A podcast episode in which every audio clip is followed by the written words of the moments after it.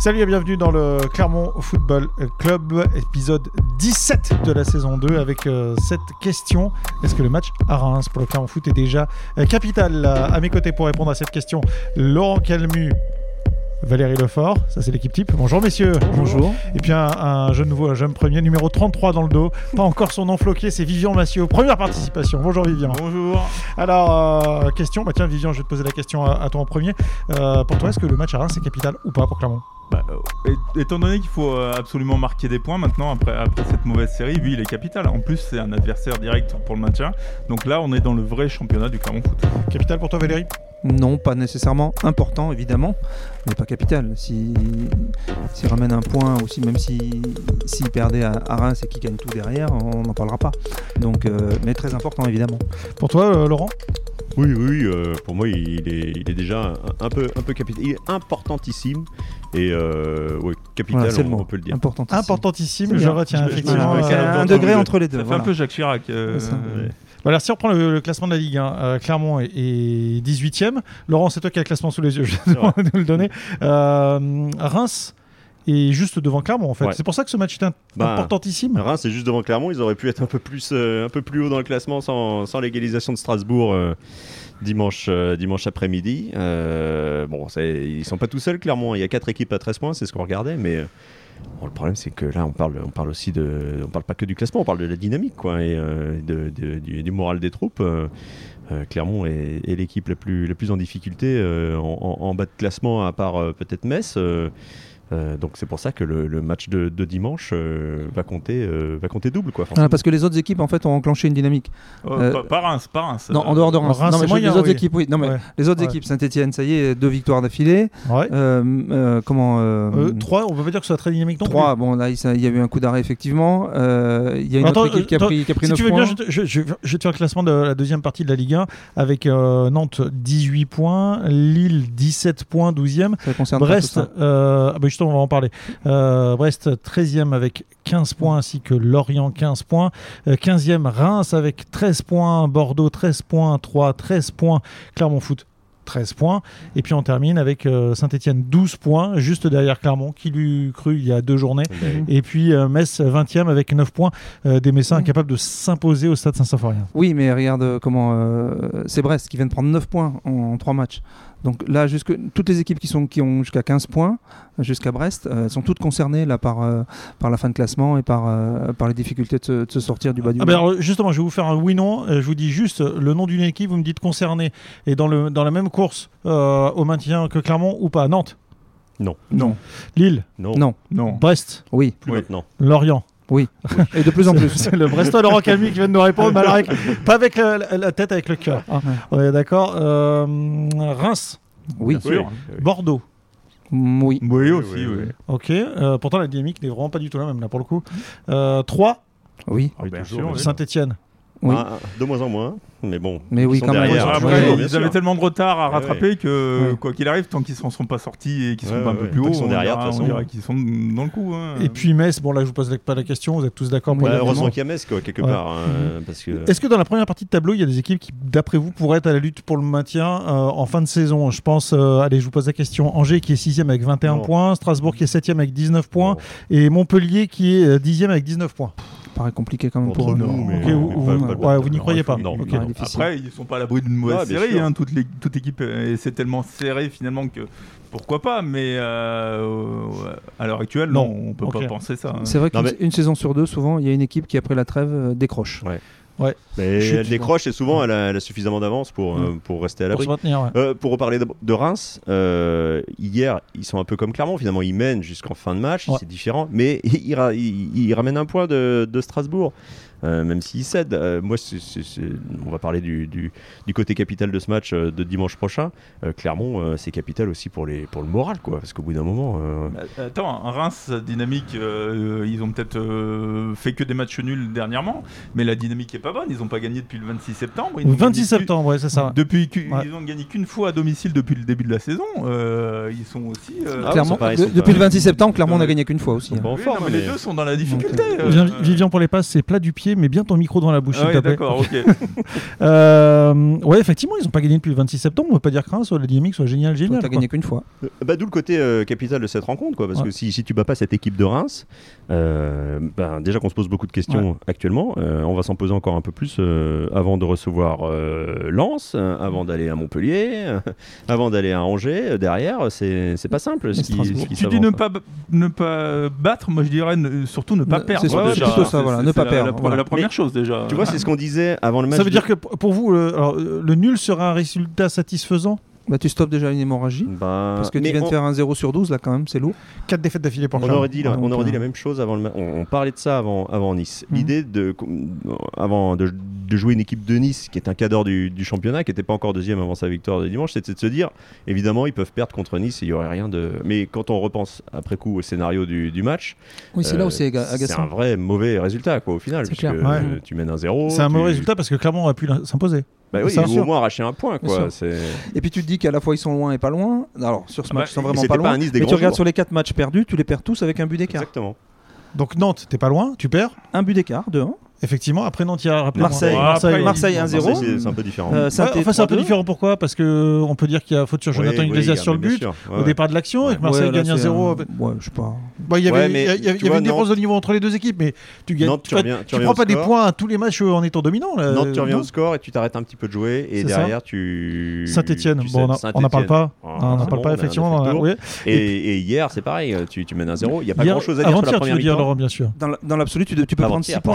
pardon. Mais Oui, je- je l'ai je- fait. je- Tu peux prendre je 6 perds la points sur ces deux derniers matchs. Ou j'oserais même dire, tu dois prendre 6 points vu la, vu la teneur des, des matchs à chaque fois. Alors, juste, j'ai une question. Oui, pardon. moi, j'ai quand même une idée. J'ai l'impression que Clermont peut battre tout le monde Ouais. et peut perdre contre tout le monde. Quoi. Ah bah oui. c'est, un peu, on a toujours cette impression-là et qui perdure euh, parce que dans le jeu ils font jeu égal, mais après il y, a- il y a des tas de petites é- erreurs de détails qui font que oui, ben ils y arrivent pas quoi. Les propos laudateurs des. Alors, ça a commencé par Galtier. conférence Laudateur, ça veut dire quelqu'un qui, qui fait beaucoup Ah, de merci. compliments. Je, je Mhm. précise quand même parce que parfois avec euh, Valérie, euh, C'était la minute culture. il- hein.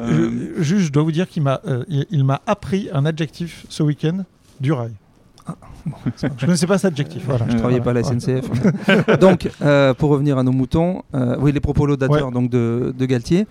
Et c'est marrant, je suis allé voir sur le forum des supporters de, de l'OGC Nice, euh, ben, qui emmènent pas large après cette victoire. Il dit, euh, en fait, c'est un vrai hold-up. euh, comment on a fait pour gagner? Il, nous arrivait la- il vous arrive, vous, Clermontois, ce qui nous est arrivé, nous, contre Montpellier la semaine, la, la semaine d'avant. Ouais. Euh, voilà. Donc, Ouais. euh, mais c'est vrai qu'ils ont tous des. Enfin, t'es plus détendu quand t'es deuxième que quand t'es 18 Absolument, bien sûr, oui. Et puis bon, ils n'ont pas les, ils ont pas les mêmes joueurs. Ils ont, on parlait de la- de l'apport du banc hier, Ah bah alors. décisif. hein. Tu as parlé des propos laudateurs de Christophe Galtier qui disait qu'effectivement Clermont avait un très très beau jeu, que le travail effectué par Pascal Gassien était impressionnant. Finirait par Et- payer. Ouais, par- il y avait des choses très intéressantes. pensait vraiment. Mais, mais Christophe Galtier, à côté de ça, il dit des choses justes aussi. Il dit que euh, la qualité de l'effectif clermontois n'est pas tout à fait celle des autres équipes de Ligue 1. C'est ça. Il le dit. Euh, et que ça, ça fait la différence. Que, euh, en gros, Pascal Gassien compense avec un super, pu- super système de jeu, une manière de jouer qui, euh, qui est très forte, mais qui n'a pas la qualité des autres effectifs.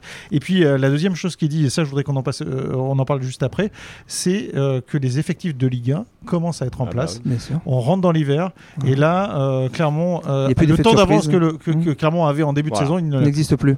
Mais, Ça, mais- c'est- les repères qu'ils avaient euh, en tout début de saison, avec une préparation plus longue et puis ben, des automatismes. euh, Enfin, l'équipe de, de, de Clermont année n'a pas beaucoup changé par rapport mais à c'est la de même. l'année dernière. c'est À la part, même, à part. Rachani, c'est la même. Et forcément, bon, ils ont Ouais, pris les vrai. points qu'il fallait as- prendre euh, sur les deux premières journées.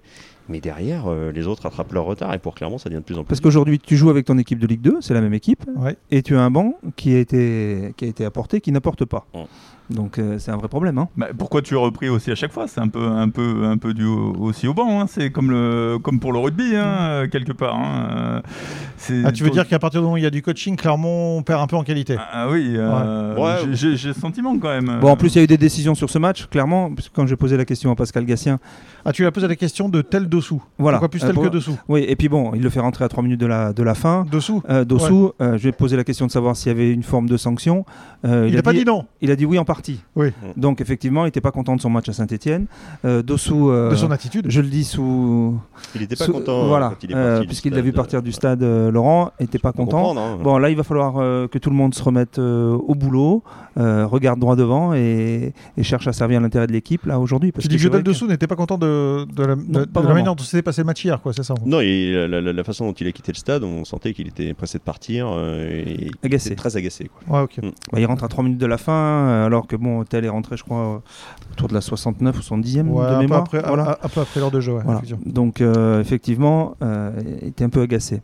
Bon, euh, je pense que quand euh, Gatien évoque euh, sur la fin de match les, les stigmates euh, et les scories de ce qui s'était passé à Saint-Etienne, bon là on y est encore dedans. Là je pense que maintenant il va falloir tourner la page et repartir sur autre chose. Le côté capital du match de dimanche aussi, ça va, ça, ça- ça- ça va tenir aussi dans le choix que, que fera euh, Pascal Gastien euh, autour du poste de gardien. Ah là, question. Parce que euh, il a voulu lancer Ouparine Joko.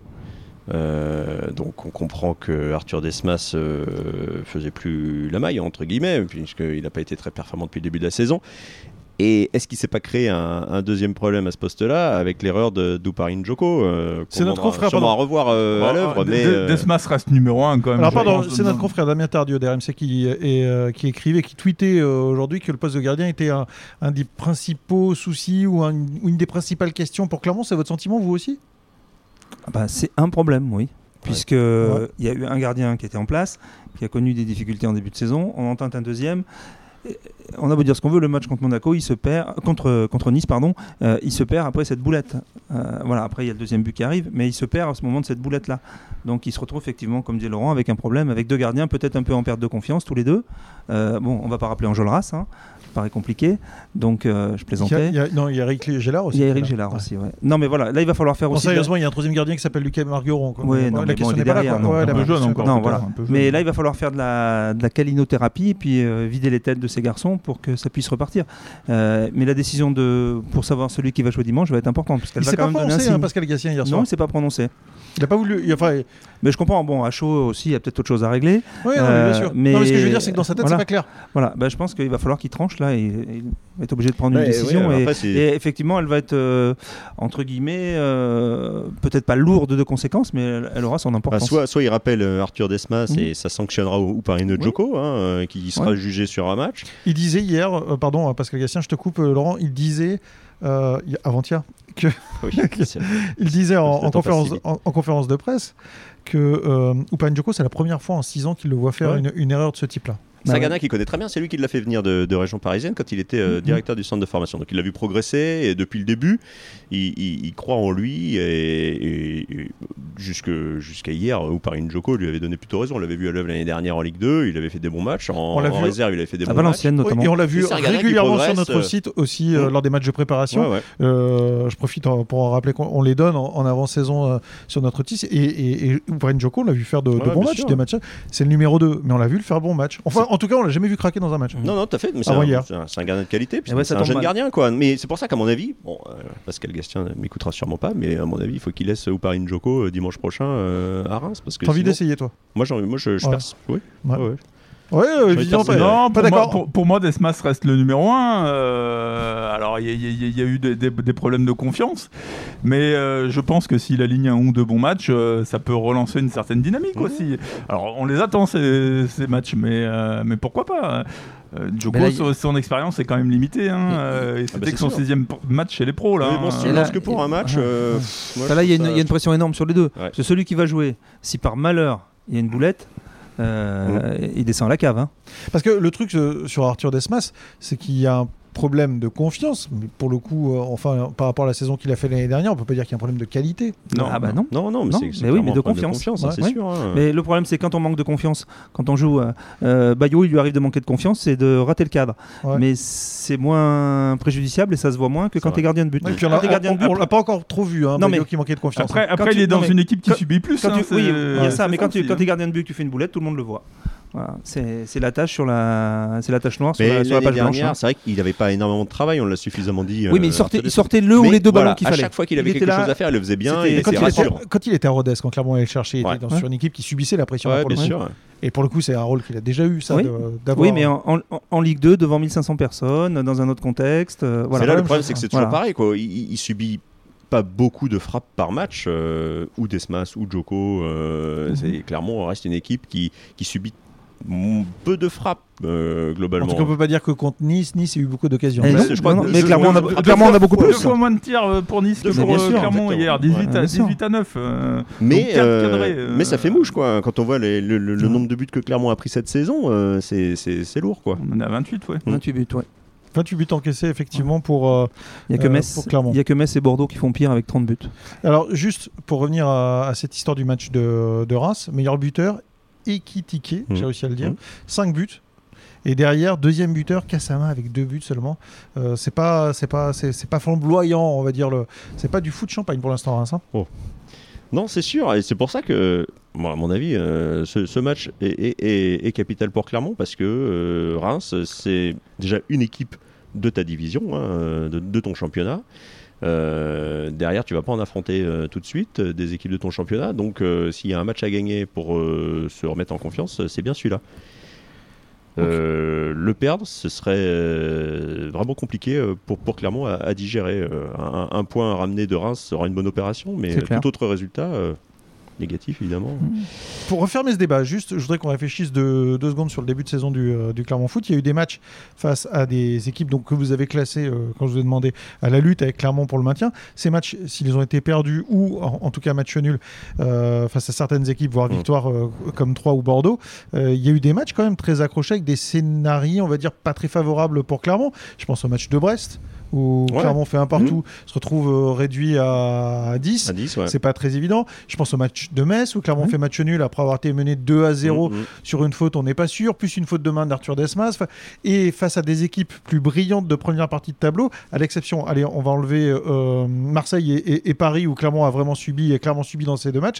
euh, elle réussit à accrocher des équipes, elle Ah réussit bah, à battre Lille. Il y a eu cette Elle réussit à- Lille, ouais. Elle réussit à accrocher euh, Nice. Bon, il y a eu Rennes qui était euh, une catastrophe, mais il y a eu quand même des matchs Monaco. de, de- ouais, il y a eu des matchs de bonne tenue. Monaco, il y a des fêtes. Bon, Monaco Mhm. est au-dessus. hein, Ouais, mais, mais- euh, Bien mais- sûr. donc, donc Mais Bon, ce Mais que je veux je- dire, c'est que pour le maintien, Clermont peut aussi avoir un peu plus de réussite dans ses prochains matchs et peut-être euh, réussir à prendre un peu plus de points. Mais on- Oui, mais c'est pour ça que, effectivement, sur ces 8, 9, 10 équipes, il n'y a rien de joué. hein. C'est ce qu'on s'est dit Ouais. après la victoire contre Lille au final, puisque Clermont avait fait un super match contre Lille, mais du début à la fin, ils, ils ont battu le champion de France 1-0, c'était totalement mérité. Et là, on s'était dit, bon, bah effectivement, euh, on a l'impression que la, machi- la machine est relancée, sauf que derrière, il y a, il y a quatre, défaites de, quatre défaites de rang.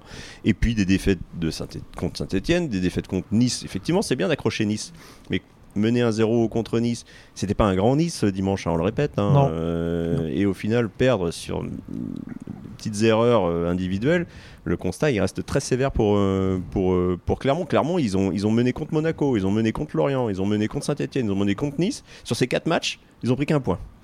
Ça aussi, c'est problématique. Moi, moi, ce, qui me, ce qui me chagrine un peu, c'est qu'à chaque fois qu'ils ouvrent la marque, on dit c'est bon, ils sont repartis, ça va donner quelque chose de bon. Mm.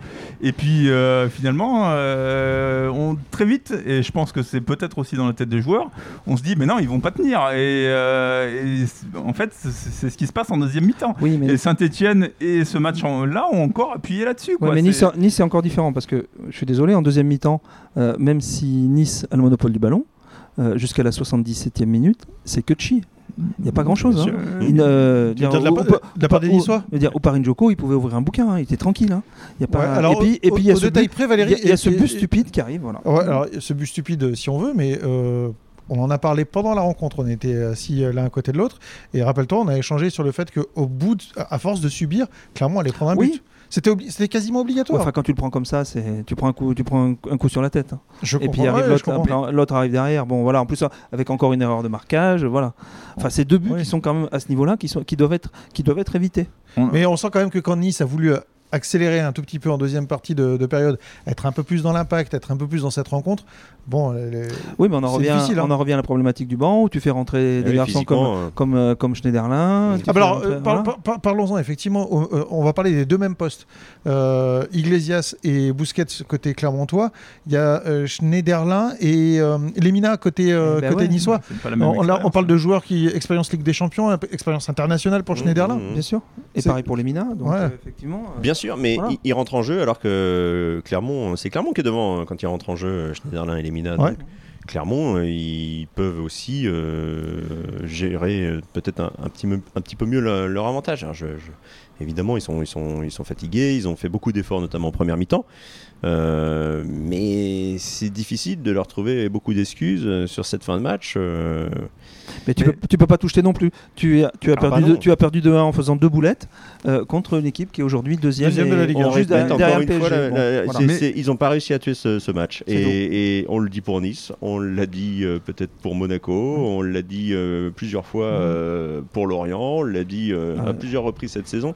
Et c'est terrible parce que c'est le même constat qui Voilà. revient. Alors le coach dit on continue d'apprendre. Je pense qu'il le pense vraiment. Et- mais je pense qu'il et puis il a raison. Mais maintenant, à bout d'un moment, il va falloir. toujours dans euh, la phase d'apprentissage il- à la voilà. 14e journée, Il ça va pose falloir- problème. il va falloir il, réciter il un manque un peu de naïveté, il manque un peu de vif, de vice, pardon, il manque un, peu ces choses-là, quoi, qui, qui feraient peut-être passer un cap. Effectivement, ouais, effectivement. Bon, C'est des choses- C'est des choses qui pourront peut-être se régler au mercato.